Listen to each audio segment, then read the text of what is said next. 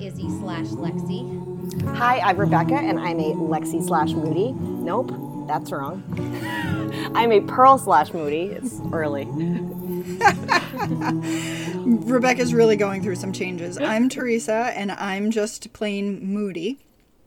And we are Big Little Podcast back to talk about episode six, The Uncanny, of what is this show even called? Little Fires Everywhere. Um, We're off to a great Carolyn, start do you- today.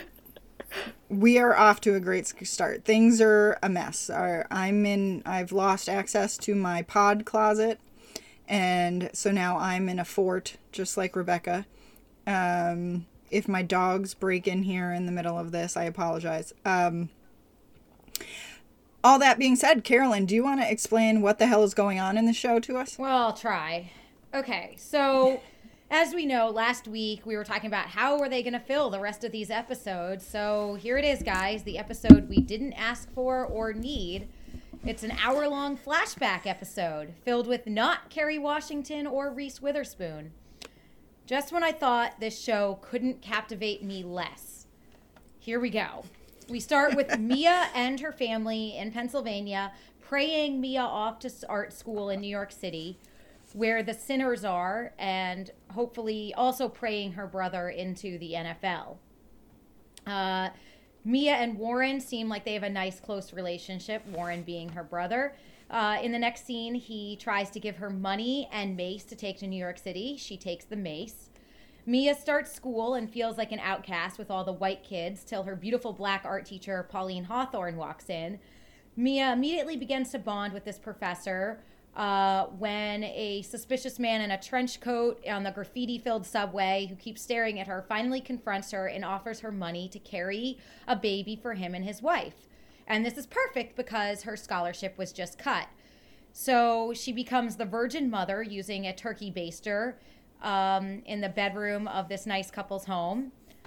Uh, Warren comes to visit Mia, who is living with Pauline, and uh, he is in shock that Mia is pregnant because his biggest news is that he has uh, bought a, cl- a blue car. I think it's like a Chevy. Doesn't matter. Anyway, he seems to reconcile that she is pregnant with someone else's child. She gives him a Statue of Liberty to hang over the rearview mirror, but we later learn he uses it as a keychain. Uh, and then she goes upstairs, gets into the bathtub with Pauline, takes that infamous photo, and has sex with her. A few months later, Mia gets a call that Warren is dead. She goes home. Her parents are appalled she's pregnant, won't even let her go to the funeral for her precious brother. So she obviously completely loses it. Uh, tells the nice couple who paid her to have the baby that she had a miscarriage, takes her brother's car, and pieces the fuck out, leaving everything behind. We then see Pearl is born somewhere in California. She names her Pearl Warren for her brother. Um, she got, calls Pauline to let her know about the baby, but Anita answers and tells her that Pauline died of ovarian cancer very quickly and that she left her the bathtub photo in case she needed to sell it. She also says that the couple has been looking for her and that she is there for her. And then we see Mia and Pearl aging as they drive all the fuck over in the car. Meanwhile, Elena is living in that duplex in Shaker Heights with three babies and everything is dandy. She's going to go back to work because she can have it all, but it turns out she can't. Someone else got the promotion while she was on maternity leave, and whoops a daisy, she's pregnant again because she waited way too long to learn about birth control. She pukes at dinner, which poor Linda sees as basically a bitch slap brag because she's had a miscarriage, and poor Elena actually wants an abortion, even though her mother says that is an option only for certain kinds of people. And her husband Bill is jazzed up about the pregnancy anyway, and even agrees to finally take the house that Elena's parents have been offering to buy them. Cut to the life in the new house with the four kids, and the house is a shambles, and Elaine has a screaming baby who won't eat and won't shut up. Shades of Bebe. Bill comes home and she breaks, after she breaks all their dishes, she runs out to, quote, buy a pacifier, which really becomes code for calling her ex Jamie after a throwback disco jam is playing in the drugstore. Jamie drives six hours from New York City to Ohio to meet up with her, and then she won't even put out because of guilt and she's lactating. She goes home to rock the crying baby, but Bill finds Jamie's name and number uh, scrawled on a piece of paper. And thus ends the flashback episode that I'm not sure we needed or wanted. Well, thank you. Um, I feel like we needed at least half of this episode, but the other half we could have done without. Um, so this episode is called The Uncanny, which comes sort of from something Pauline says to Mia, which says, like, she's looking at her self portrait. She's like, you have to capture what is terrifying, repulsive, or uncanny about you. And I was like, uncanny. Because when I I mean, the time we use the word uncanny the most is like someone bears an uncanny resemblance, right? So I was like, what does this word actually mean? And I looked it up. And it means strange or mysterious, especially in an unsettling way. And so I'm just wondering who the hell is uncanny in this episode? Well, I took actually a whole class in my master's on the uncanny as like a psychological principle for literature. And the Okay. The example that they used in class was this German fairy tale called Das Sandmann, which was basically about this like human esque figure that had buttons for eyes that would like steal children. And it was the idea of something normal corrupted into something terrifying. And that manifests hmm. a lot in art. So I, I get Oh my get god, why- like Neil Gaiman's Coraline. Exactly. Like stuff like that that is grounded in something comfortable and familiar like a doll but then is taken to like this weird oftentimes supernatural disturbing place. So like I get where why they framed the episode with this like they're really trying to provide context for, you know, a, a, a young woman who makes a decision to become a surrogate, become a mother, but not a mother. So I do think there is like that uncanniness to the whole aspect of surrogacy. And then, of course, her decision at the end of the episode not to give the baby to the parents. I, I, I get why they were trying to do this. I just think they it was it was not ultimately successful if we're having to have a conversation about it. All right. I'm glad you took that class because otherwise we'd be sitting here like, uh, I don't know. Um, all right. So let's talk about me. We'll start with Mia today, I think. Um, her parents don't want her to come back a prostitute or a lesbian from New York City. Um, She's essentially as though both. these two are the same. Yeah, I know. and um and she's like perhaps the least fun prostitute that's ever existed. Like she doesn't even get to at least have sex. She does that one bump of cocaine. That's the most fun she seems to have this whole episode. Yeah. And so I want to talk a little bit about Tiffany Boone, who plays young Mia. Um, she has perfected Kerry Washington's mouth acting. Yes. And I know this because, like, this is just not natural to her because she's actually on Hunters, one of the shows that I recommended earlier this season. And she's playing a badass Nazi hunter who does not constantly snarl and sneer at everything. But I I just like left this wishing they'd just given Tiffany Boone the role and just like aged her or something to play older Mia. So I'm glad you brought up the aging thing because that drove me absolutely crazy. This whole episode, you know, there was no continuity. The fact that they're trying to pass off mm-hmm. both of these actresses as the younger versions and then age them up to 40 year old women a mere, you know, 13 years later. It was so distracting to me. I'm like, we live in the age of CGI. Like, I don't understand why they couldn't have just aged down Reese Witherspoon and Kerry Washington appropriately with makeup or other means and casting. And I, I, I'm happy with the actresses. Like I thought that they both did a really lovely job, and especially uh, Tiffany uh, did a fantastic job of capturing all of Kerry Washington's mannerisms. The actor that played young Bill, also, I thought like at times I thought that he was dubbing in. Um, Joshua Jackson's voice. Pacey? Yeah, because it really did sound like him. So I thought that everybody did really nice work. I just don't understand the choice from a direction standpoint, like why they thought to do that. It was distracting. It was it really wild. bugged me. Yeah. It was so wild. This whole episode. Yes, I agree. Tiffany Boone killed it. She nailed a Kerry Washington impression or like a Kerry Mm-hmm. Washington bizarrely acting as this character impression. Um, and I also agree with what you said, Teresa, that like she maybe should have just been playing this role in general because there was a softer approach that she was taking underneath that like sour sucking a lemon face that I keep complaining about that Kerry Washington is pulling. Um, but the the thing is for me with with this whole episode is why? Like just why?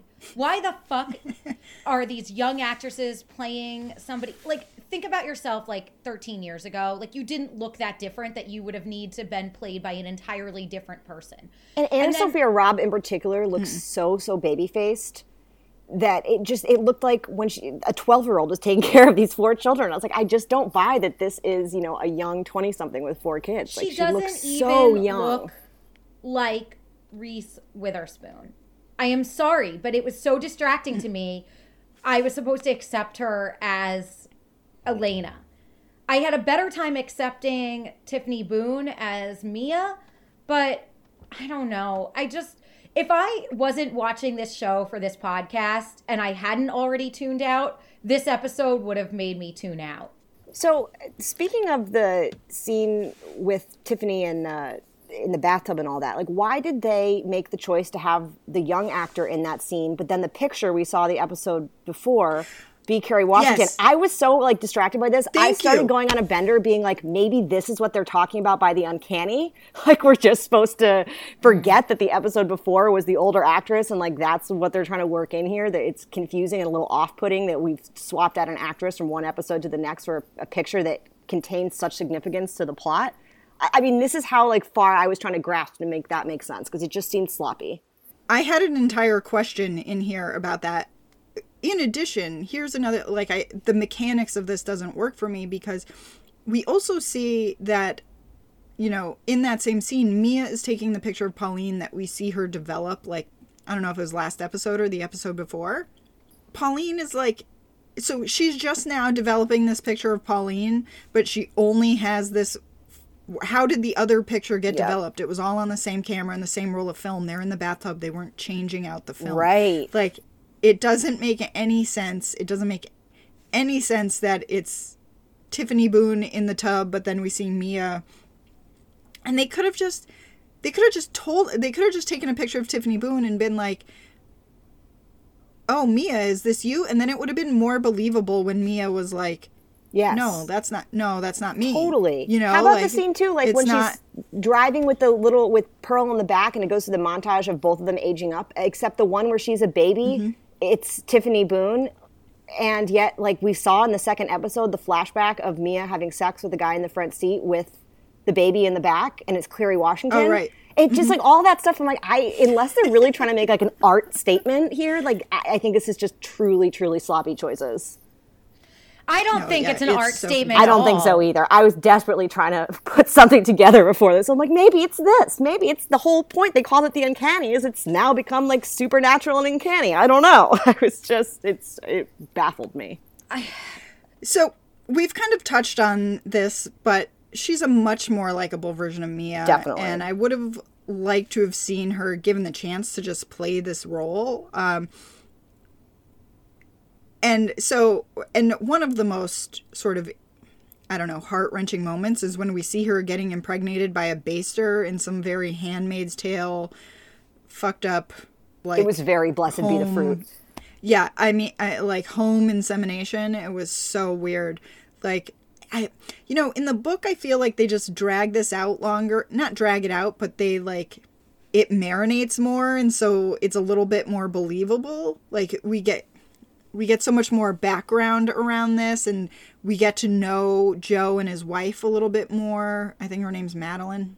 And, and it's just like you just showed up in these people's house and let them impregnate like this is crazy like he could have the herp you don't know like what is going on yeah and, and the choices they made too they've changed you know the relationship with pauline which is bringing in a whole nother element to mm-hmm. the character which i don't necessarily think is a bad choice i think there's enough context in the book to go there, but the book didn't.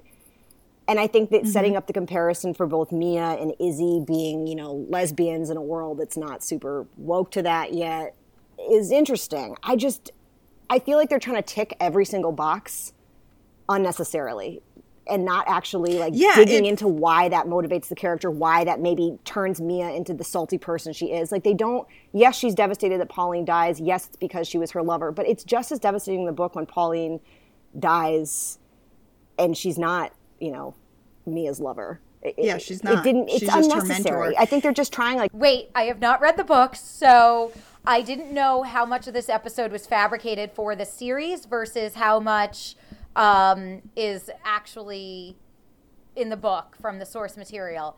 And for me, a, a big, I mean, a, a big thing about Mia's character and backstory and this photograph was that she had a relationship with Pauline. And so now you're telling me that in the book she didn't? No, Pauline is just her mentor in the book. Is she, Pauline is a lesbian, and she, but she has a partner, and they're very warm and kind to me, and they actually even offer to pay for her school. I think, Yes. so that she doesn't have to go like sell herself to like to be a baby factory to stay in school.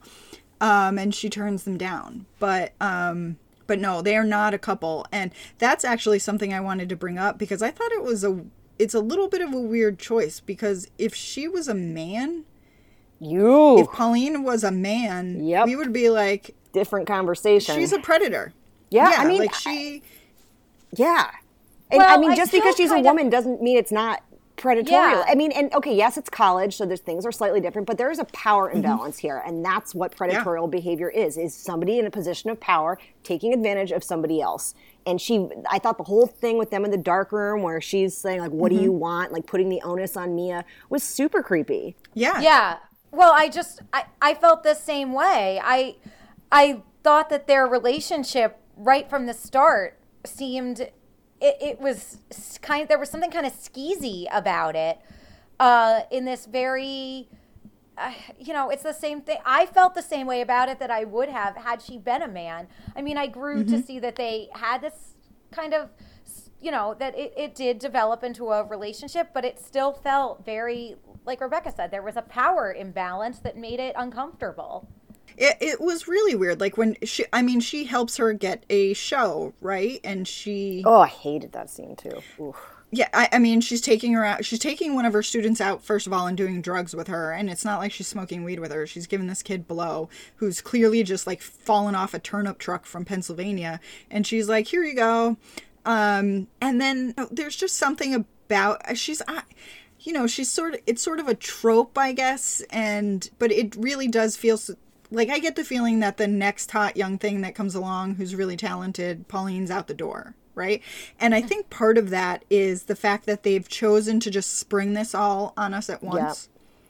Like Yep. if they had been giving us more clues and a glimpse into young Mia's life when she was a student and they didn't necessarily need to show us the stuff about the pregnancy, but we could have seen her going off to New York and you know, learned more about her relationship with her brother and saw her developing a relationship with Pauline all throughout these in little flashbacks. And instead, it's just like, oh, here's a predatory lesbian who's taking advantage of this like 18 year old girl who just showed up in New York City for the first time, who clearly comes from a home of religious zealots. Like, uh, yeah, I, I think they did a bad job of executing this story. Yeah, and I've been like somewhat impressed with the way they've handled Izzy's storyline. Like it, it- that at least has felt mm-hmm. nuanced and true to a young girl in an environment that's not hospitable to this, and the, the self-loathing, and yet the self-discovery. All of that felt really earnest and interesting and powerful. And this just felt like we need more bookends, which the show just some, does not seem to get enough of. Like they want the cinematic mm-hmm. parallels to the point where they're like rewriting the source text to make it more balanced for whatever narrative they've concocted. And my problem with all of this is it hasn't given Mia any sympathy. Like I, it's not made me like the character anymore. It's not added more depth to the character. And by adding all this stuff on, you have to imagine that was the writer's intention was to make the character Right. more dynamic, but it's completely backfired. I mean, it, it's baffling, and it doesn't line up. Like this, what we see of Mia in the second episode having casual sex with a dude in the backseat of the car does not align with the virginal, sensuous Mia we see as a kid. And and then there's that overlap where the baby is that age when she's young, and I, I, it just doesn't. It seems like it was hastily done. That's like the nicest thing I can say about it. it also kind of bugs me that like the two artist characters also have to be lesbians. Right, they couldn't possibly like you couldn't possibly just be an artist or you couldn't possibly just be a lesbian. You have to be like the kooky one in Everybody all knows all of- artists are lesbians, Yeah. anyways. So Yeah, the Venn diagram is a complete overlap. I, I had so much trouble sitting through this episode. I cannot say that enough throughout this podcast. that I, I, I mean, it. I was forcing it down. It was like, it, it, was just not palpable to me. And yes, I a hundred percent agree that it is a complete fail on so many levels, and one of them is that these characters are not any more likable or relatable or richer in their development because of this. And a big part of that is I think because these aren't even the same characters. Like that was I I was so bothered by this casting change too. Um but I I mean I almost feel like yet again if I had to choose which one I had sympathy for, it I I still feel like it's Elena like I feel like a, the Elena 1982 versus the Mia 1982 was a much more pathetic character. Yeah, I mean, I think we understand like a harried mother, you know, who's overwhelmed by young children. Like we probably all have friends like that. Maybe not you, Rebecca. Your friends probably aren't aren't up to three children yet, but oh, we God. all have kids who are friends who have kids and who feel a little of, overwhelmed. But like, we don't all have friends who stole a baby. So, what insane. do you mean? I got plenty of friends that have stolen babies. oh my God. Yeah, I mean, and also like Elena, it felt like she ha- like lost the most. I mean, we're supposed to see Mia as right. having lost her brother, her parents, you know, and then she loses Pauline. But like she, there's a, a certain extent to which Mia threw things away. She didn't lose mm-hmm. them.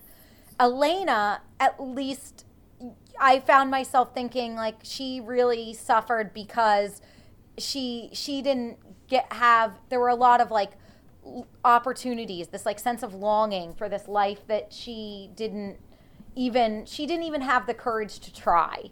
And that made her an even more pitiful character to me. So I felt more for her. Elena in some ways is yet again kind of painted as the more sympathetic of the two in this weird way where they make kind of they they sort of it's it's this like villainizing of Mia that I I found here even more disturbing. Well, I think again this goes back to the like hurried nature of this because in the book, one you see you get a better understanding of her parents being unwilling to pay for her college specifically because she wants to go to art school. Yes. And then you see her trying to work like three jobs to keep her head above water and none of her other um, classmates having to do that. And then she gets her financial aid to taken away from her, which again seems weird because like she's like blaming it on Reagan, but like I but you know, like a school's a school. Like they had, you know, she's at a fancy art college in New York City. They have endowments like and at this point, she's basically Pauline's pet student. You can't tell me that she couldn't find help her find a way to stay in school. Yeah, totally. Even if it was through like working, she could have like gotten her jobs like, you know, taking pet photos in the park or something. If they like to pay the you know twelve thousand dollars of her tuition. Right. And so then, remember when Mia says like I didn't I didn't have good choices. Mm-hmm. Remember when she yells at it Elena? That yeah. popped into my head while watching this because that was that was proved so inaccurate. She could right. have had better choices. She did have good choices. She just didn't make them. Even if you think of this this you know surrogacy as a bad choice like it's still a choice most people didn't have like right. you know most of us who had to take out student loans to go to school didn't have anyone suddenly want them to be a surrogate and be willing to pay them tens of thousands of dollars to do it, you know? Like, it's a weird choice, but it's not necessarily a terrible choice. And also, you're in art school. Like, is she, we're supposed to believe she's so wildly talented and she's been taken under the wing of Pauline. Like, she didn't need to finish school. You know what I mean? Right. She's yeah. already like it's she's got a mentor who's helping her get shows like she's a photographer. She no one's going to ask her about her degree at the end of this. So yeah if eh, anyone eh, in college is listening to this your degree literally doesn't matter ever. No one has ever asked me ever ever about my degree so you good I Yeah. once went to a job interview where the lady and and this was I mean I'd been out of school for probably 10 years at this point and she asked me what my GPA was and what my SAT scores were and I was like I have no idea. Like I why are you even asking like I'm leaving now. I don't want this job because I can't believe you would ask me that question. Yeah, you really do not want a job if somebody asks about your GPA. I mean, I have a degree in the arts. Like I have a theater and art history degree, and though that's exactly the kind of degree that probably doesn't matter. The only thing that maybe matters are like the connections you made along the way, Which Like, she I mean, already made. Mia had the connections locked down. Like w- there was no need for Right. this struggle. So I think the thing that like decision wise that I struggled with the most was not so much her decision to become a surrogate because she is such a naive character that was desperate. You know, I could see a, a naive 18 year old, 19 year old being like, well, you know, I, I'm desperate. I need to do this. It was more the way the show handled her decision to keep the baby that confused me because there wasn't anything underpinning that that you know really made you feel like she wanted to be a mother she wanted to be a caregiver. It was just the one conversation with warren being like well if i can't you know be the kid's uncle and then when warren passes away she's suddenly like giving everything up to keep the baby. I- can understand how like emotions and grief can make people do crazy things but it, it just didn't seem true to the portrayal of the character that they'd presented to us in the moment to keep the baby. Yeah. I mean, especially the Mia we've come to know who seems to Right. barely like anybody. Like yeah it's hard to believe she'd want a kid even after seeing her with Pearl. Yeah. She's not particularly nice to pearl No. like No. and it doesn't and she leaves and it's a you know Pearl appears to be like a 6-month-old baby by the time she bothers to call Pauline. i know So you're like what what why you couldn't what she wasn't going to talk to your family or tell the parents where you've gone with this baby they paid you to have like not it made no Yeah. sense. Yeah. And in the No, book, doesn't she know beforehand that Pauline is sick? It's not a surprise. It's not like she calls and they're like, "Oh no, she died two months ago." Like I, I can't. yeah i think now, so but- because it in the book i believe she stays in touch with them like she Yeah. she sends postcards or something saying like here's where i am whatever and they call her and say because she's able to go home go back to new york and see pauline before Yeah. she dies in the book right. So that also, you know, it just it made Mia's character more sympathetic, and the idea that we're just going to make Mia be a person that steals this baby, leaves without saying, ghosts her girlfriend. And then mm-hmm. doesn't call for you know six months after, and then is like, "Oh, whoops, she died." Like it, it, just it's it's it's hard to talk about because I, I don't have anything to say other than like I'm I'm confused by the choices that were made. Like it's a very difficult episode to discuss because it just feels like the writers were like, okay, well we need an exposition episode. We've got to get all of this backstory out, but it's not mm-hmm. enough to fill 50 minutes, so we're gonna just add in a bunch of other stuff that doesn't. But did they need to get this backstory out? Does this backstory I to me it changes very little. Like if well I we do need to we need to understand where pearl came from Yes. Right. Okay, but couldn't we have found that out in literally thousands of other ways that didn't involve this episode? it didn't need to be a whole straight flashback episode, especially because we've been seeing flashbacks worked into the present day in previous episodes. So it's not mm-hmm. like they've only ever done exclusively flashback straight episodes. So to have the the pacing of the show be broken up by an entire episode in flashback to deliver a piece of information that we pretty much were delivered at the end of the last episode, right? I mean, we were told by the parents, Elena was, that Right. it's not her baby. So we kind of were figuring and we'd seen her pregnant so we knew at that point she she had a baby and the baby wasn't hers. So you got to mm-hmm. have to assume at that point if it's not her baby and she was pregnant with the baby it's a surrogacy thing. So they could have you know done that quickly.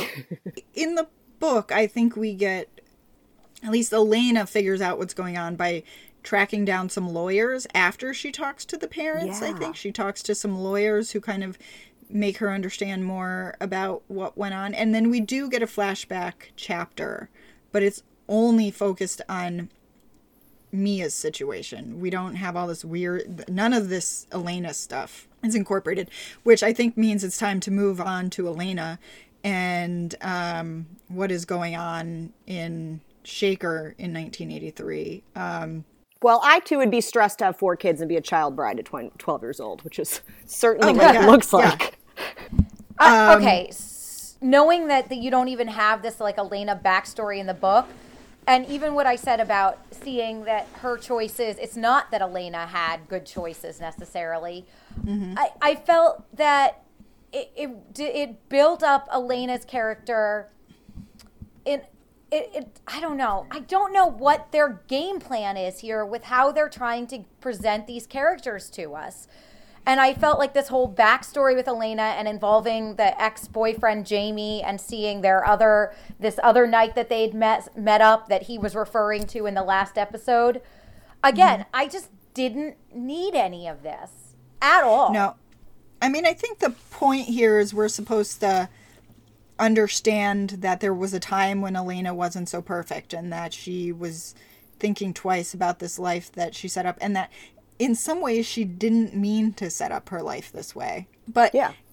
it it doesn't make a lot so another thing so we hear a couple times in this episode like oh that's not for people like us Yeah. one of them is when um you know young bill and young elena and the richardsons are talking about trying to buy a house and one of the richardsons tells um tells them to go move to ludlow because they're practically paying white people not to leave Yeah. and I was like, "What?" And then and then Elena says those loans aren't for people like us.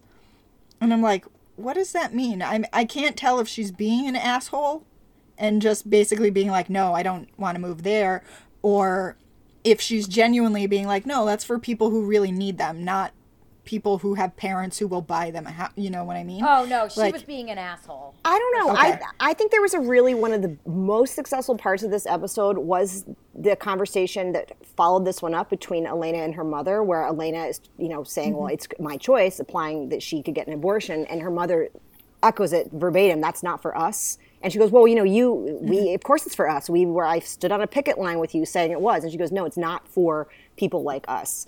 And I think it's this, you know, they're trying to play with this idea that just because you're privileged and have conventionally good choices doesn't mean there's not a code of conduct that that limits you.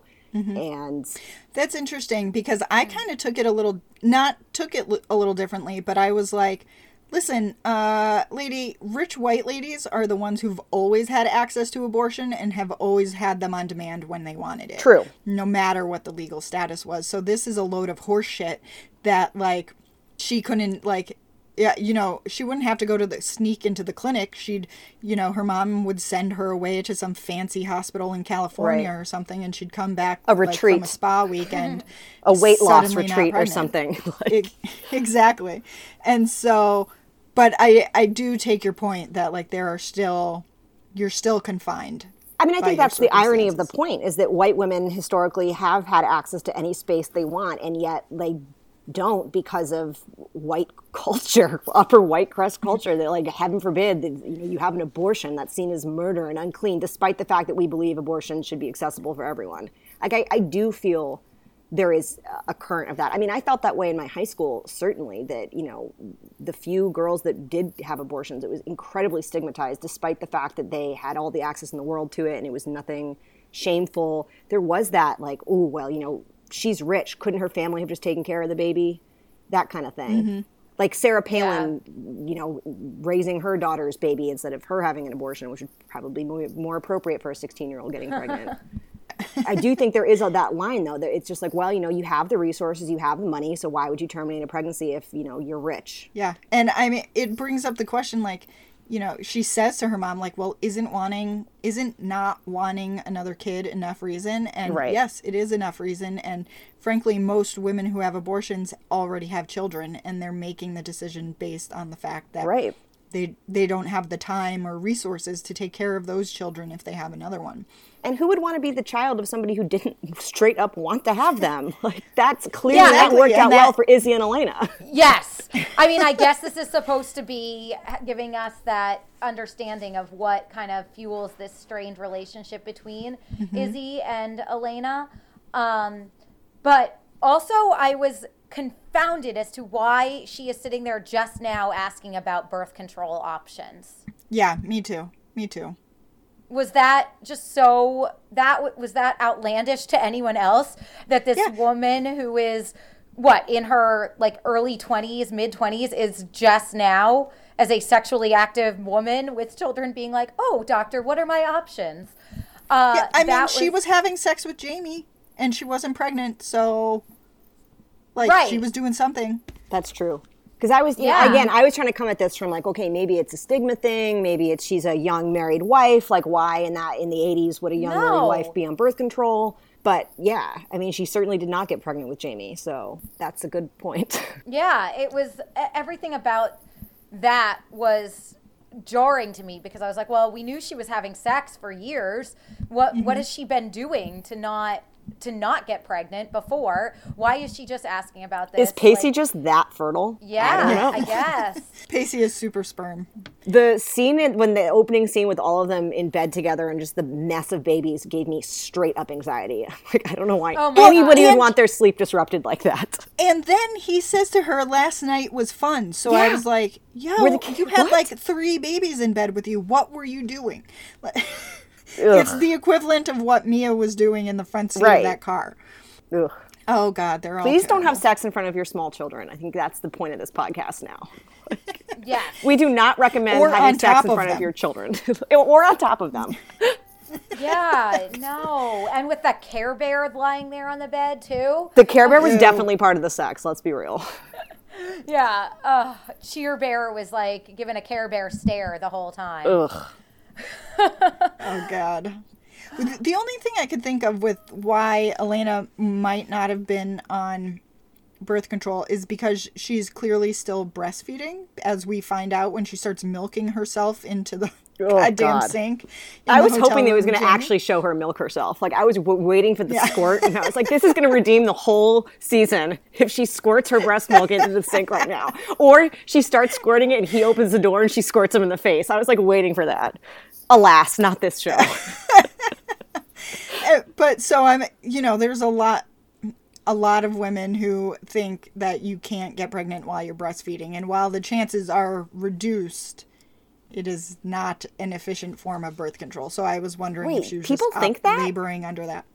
Oh yeah, People Oh, do yeah. think that, but obviously, How does that knew make that- biological sense, though? It has doesn't. nothing to It do do- with your ovulation. But it, obviously, she doesn't think that, or like couldn't possibly think that because she got pregnant every other time she was breastfeeding, b- based on Right. the age difference with the children. yes. Also, also, I don't believe like a woman of means in 1983 was breastfeeding. Even like I feel like that was very uh, sort like that was the prime age for like babies get formula. You Well, know? she did go. She did get the formula, but didn't have any water due to their construction.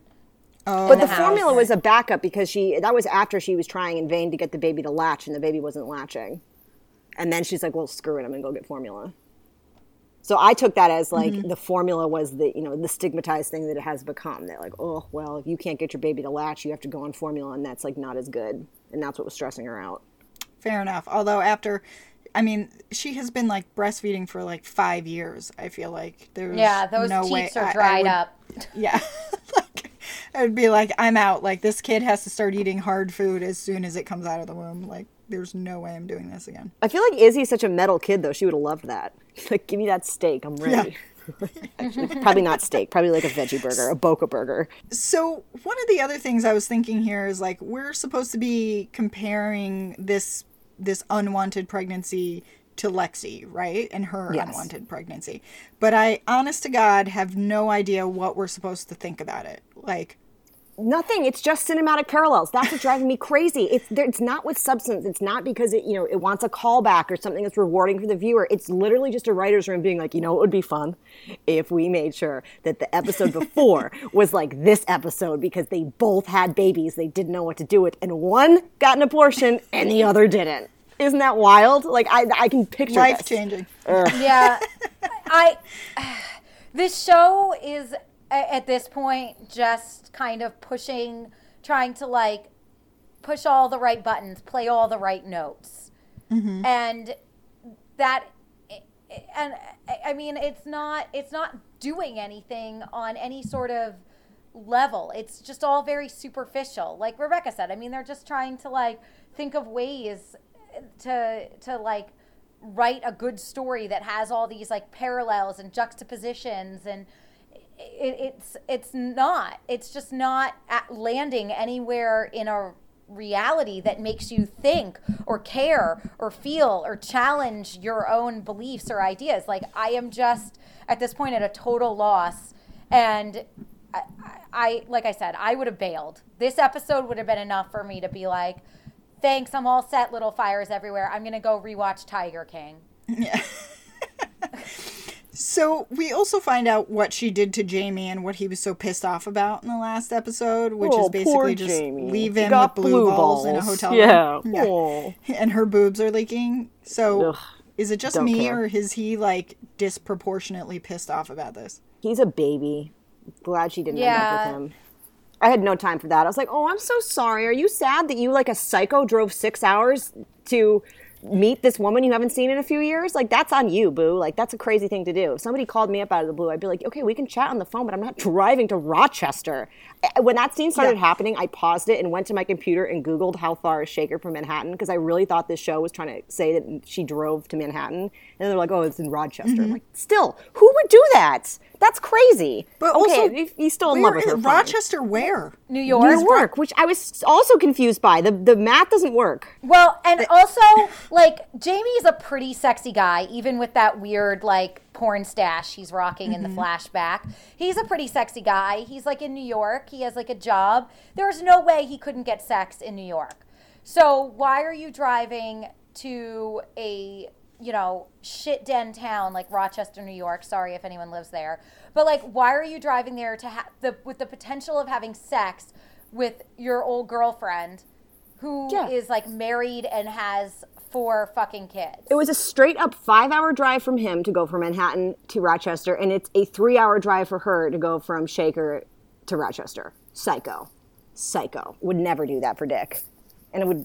And he has a. he also has a car living in New York. Yeah, that's also psycho. Who has a car living in New York? No, bother. I mean, I had a car, but I lived in Brooklyn. Different. So not different. New York. yeah, I I don't know. I I just feel like we're supposed to kind of feel like. I, I don't I just felt like sorry for him that he was so pathetic that he is like desperately trying to like grab sex from his ex girlfriend when he's in Well, he's York. in love with her, guys. He's still in love with her. She has had time to get married and have four hell spawn, but he is still in love with her because he can't find anyone in New York City who compares to this lady who like can't live outside of Shaker Heights, Ohio. And I mean, don't I get the it. sense of nostalgia. Men don't fall in love. Like we've all done it, where you kind of like develop this like nostalgic love for an ex, and they're you know on on a dark day you like stumble back towards them with a you up text but it, it just it never it never actually works out or very rarely and uh although I, I bet they are done now because she left him with blue balls in 1982 she's done it again now in 1997 is that where we're at yeah yeah. So, I mean, I'm assuming if he has any self respect, he's going to be like, I'm all set with this, hopefully. but yeah. I, I, I don't know. I am so over all of these characters. I am ready yeah. for this house to burn down, guys. Yeah.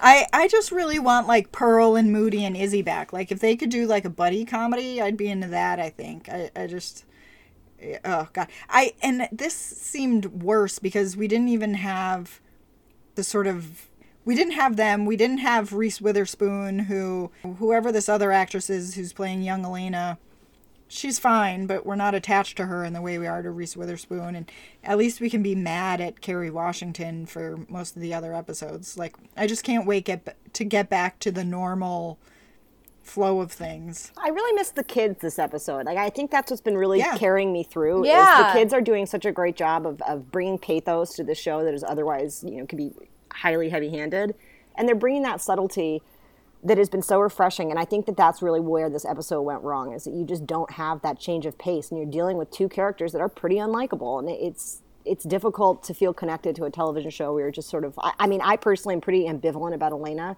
and i don't like mia so ambivalence and dislike Mm-hmm. don't make for a very compelling narrative and they're weirdly boring for They people who are. are terrible. Like I like even though the kids' problems are sort of I don't know.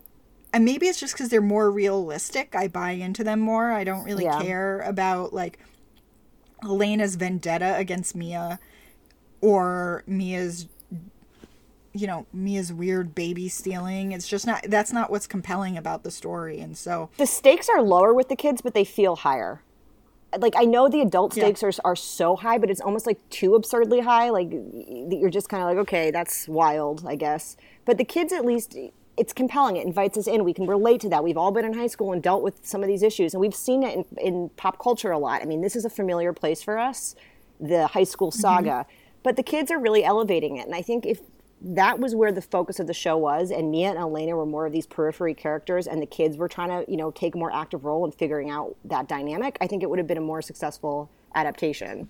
Well, and also, the kids in this are spectacular actors. I mm-hmm. also found myself wondering why, if they're going to cast someone who, like you pointed out, Rebecca, looks like a 12 year old, why not have Lexie play the mom, play Reese Witherspoon in the flashbacks, play her mom? Because she looks more like her, arguably so, than uh, Anna Sophia Robb, and is a really interesting, nuanced little actress more so, I think, than Anna Sophia Robb. I think Anna Sophia Robb did a good job trying to capture some of that like energy and uh, sort of some of her cadence. But I, I mean, I don't know. The kids, I agree. For me, an episode without those kids carrying it really showed the flaws in writing and quality of this show. And I think it would have been much more successful if they had treated Mia and Elena like they've been treating their children on the show, which is making them really believable characters. Like if Mia had, you know, when she did the bump of cocaine, I was like, okay, this is interesting. Are they going to go down the path that has led Mia to, you know, being a chronic marijuana user? Is she going to go on a coke bender? is she going to go rage at a disco? Is she going to go have a bunch of casual sex? But it's contradictory time and time again. Like, okay, we get that Mia's a virgin. We get that she's you know somewhat repressed and boring and and these exciting things that are happening to her are happening because other people put them on her and she doesn't absorb any of it it doesn't seem like she grows from these experiences she's just still kind of this like waffly winnowy girl kind of lost up in bigger actions happening around her until she take makes you know the big decision at the end to keep the baby which is the first time i really see the character expressing any agency of her own yeah, and it might be the only time we do, honestly. I'm trying Like- to think of another example in the episode, and I can't. Everything is like, I guess her going off to art school is agency to mm-hmm. some degree. It, it just, it, I feel like the kids are so much better written than the adults, and they had the opportunity. If they are, if the writing team is good at writing kids, I don't know why they didn't apply that to the kids in this episode. They just felt flat. I mean, we talked about this, I think, before that there were so many writers working on this show that maybe it's just too many cooks in the kitchen. Yeah. And everyone had ideas and everyone was like, oh, yeah, let's go with that too. Oh, oh, yeah, let's throw that in. I mean, maybe there's just too much happening and that's why it's just not enough. But there, there this this was really uh, a disappointing honestly like everything that we needed to know from this episode could have been done in one of those like flashbacks like what we were getting in the other episodes where it was like before the credits you know like this like five minute um the, this like five minute showing of of the past. Because uh and also like this one of my favorite things in this show is all the 90s references I don't remember. I don't know nineteen the early nineteen eighties. I don't know about that. So without the like charm and and uh, styling of the nineties, I was left with nothing to grab here. Nothing to grab onto. I, I don't even think there was any. Well, so let's let's jump ahead for a minute because um, this week instead of 90s spotting, we have to do 80s spotting. But I don't even think there was that much that was that 80s about this. The only thing I could come up with was like there's sort of an allusion to the early days of hip hop when Yeah. we see the DJs Yeah. um, the playing Reagan at call out, show. the you know the leather jacket that she was wearing with the big shoulders. I mean, I thought that the, consistently the styling has been kind of fun, and the musical cues have been on point. and you know they like to make their little presidential references to let us know where we are in time but it's losing its charm i, I think the nostalgia was something that really drew me into wanting to watch this show in the first place and it's it carried me through the first couple episodes and now i'm just used to it it's like okay yep it's period it's it's going to be a period episode Yeah. and this time it's going to be in the 80s it just isn't it doesn't have the same pull it did in the first few episodes No, and the Care Bear was the only thing that I. oh yeah the care bear yeah um, that was that was like the only gem um, for 80s nostalgia for me. I mean, I got that they tried to like really style up, you know, Mia's little Michael Jackson esque leather jacket. I was like, all right, that seems cool, but uh, Although I, feel like again it was too early actually because Yeah, that did- jacket's very bad. She looks a lot like uh she actually with with her hair up in a certain way and she reminds me a lot of both Michael and his date in the Thriller video. I was gonna say, and Thriller was like 85, right? I don't Yeah, know. it was it was later than this. Yeah, They could- yeah, she had that like thriller vibe, and I was like, I think you're a little ahead of your time here, honey bunny. Um, And then again, her and- brother and- Warren has the flat top, and I was like, "Is this the only way you can let us know that like this black man is not existing in current times. Like, The it's just justice for the black a flat top. hairstyling of, of the men. Like, why? Why do they all have flat tops? yeah, Racist. I, I don't know. So is that our 80s spotting? Have we listed everything we could possibly list? I'm trying to think if there's anything else, but I really can't. Um, No, I don't think so either. So The who's music, the worst but- parent of this episode? I don't know. You know what? I'm gonna go with Mia's mom. Like Oh, the yeah. fact, the fact that she's like, you can't come to your brother's funeral because Good you're one. knocked up.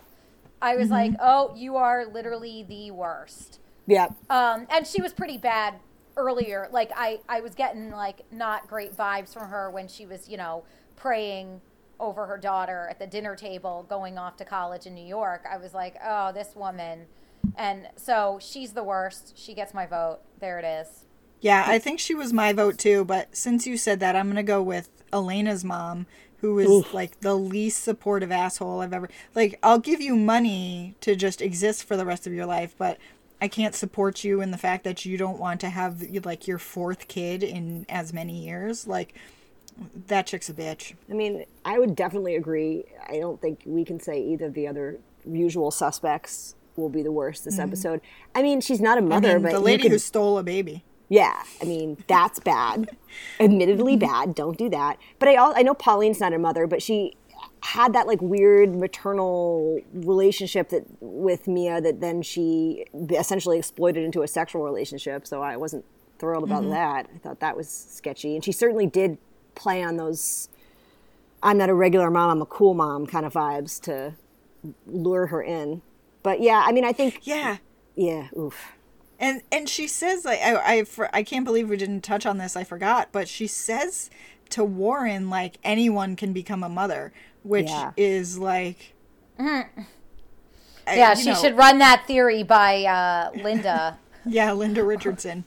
um a- and like how does that fit into the rest of this show where like motherhood is so all-encompassingly important to everyone in this show. And then there's this one who lady who's just like anyone can like plop out a kid like that. well, it makes you wonder. See, this is why Mia's mother is the worst because if she had just let her daughter go to the funeral, Mm-hmm. Mia would have turned that. I, I, I things might have turned out differently. Like that was like Yeah. the turning point moment for Mia. That like rejection from her family made her Mm-hmm. like snap and be like. Fuck this! I'm gonna have a family of my own, and oh look, conveniently one is growing inside me. Yeah. Like, yeah. So that's why that was like the one moment where I felt sympathy for Mia, maybe for the first time ever in this series. So maybe that is the good moment of this flashback episode that I have like some redeeming quality where I can like look at Mia and be like, oh yeah, something really shitty did happen to you. But mm-hmm. it also you know, I mean, her over the, the, her her reaction, overreaction, if you will, and just kind of how she chose the choices she made in that moment were not great. the baby stealing and all of that. But I, I, I, I found myself wondering, well, wonder what would have happened if. If only she'd gotten to go to that funeral. Yeah. Um, so there, I only remember a couple of songs from this episode, but what's your favorite, Rebecca? So I initially had written down um, the Aretha song at the beginning, "Take Me with You," because it's Aretha. And then I, I really did enjoy the Meredith Brooks bitch cover um, at the end. That was actually covered by Ruby Amanfu, which I was excited to hear. Usually, Oh, I I'm don't glad really, you found out who that was. yeah, I'm not. I'm not like a huge fan of these like covers they're doing of trendy '90s songs when they could just play the original one. I, you know, and you're going to tell me that Hulu can't afford that, please. Um, but I, I thought that this cover of "Bitch" was nice, so I guess I'll go with that one. I kind of dig the covers. I, I like a good cover because if I love a song or even just like a song, I, I sometimes find myself really enjoying like the new take on it. And these are interesting takes on these songs. And uh, I did like that one a lot. Although I was bothered because I was like, oh, is this how we're transitioning back to the 90s? Yeah. I felt like it being an 80s episode, they could have gone with an 80s song in this moment. Yeah, like they could have done a, a cover of like "Like a Virgin" while she was getting inseminated. Oh, I. I was totally thinking that too. I was like, oh, let's get like an acoustic like a virgin up in here. Um, but we didn't get that. Instead, we get Meredith Brooks' Bitch, which is a pretty badass song that this cover kind of made uh, sort of sad sounding, which was weird to me. So I liked it, and yet I didn't like it. I thought it was the best song in the episode because to me it was kind of like mm, probably the only like really like memorable one but again it like missed the mark for me in the same way the whole episode did Yeah, um, I really liked the Marvin Gaye song "Piece of Clay," but one of the things about like Marvin Gaye or even Aretha is like they're so timeless. There's nothing really period Yeah. specific about it to me. yep. the way that say Meredith Brooks, who's never been heard from again since the '90s, is, you know. Um, so it it doesn't really feel. It's like saying like the Temptations or something. You know, they're just so timeless and forever that you're like I couldn't even tell you when this song came out because it's just a staple. Yeah, no, I would completely agree. yeah Well, we once again find ourselves at the end of an episode feeling like, what are we going to talk about next week? Maybe we could start yelling about Dave Matthews Band again for like half an hour. Oh, that was fun. Oh, Yeah, we still haven't gotten I our answer sh- about the meat hose. I Yeah. asked everybody on Instagram. Let me know. I know some of you out there have inside inside scoop on Taco Bell. DM us. we need to know. Yeah, someone send us a picture of the clogged meat hose. Please, it's important to us. no please guys i'm not sleeping well as it is i don't need to see i don't need to see clogged meat hoses And I think that's a good note to end on. We'll see you next week, guys.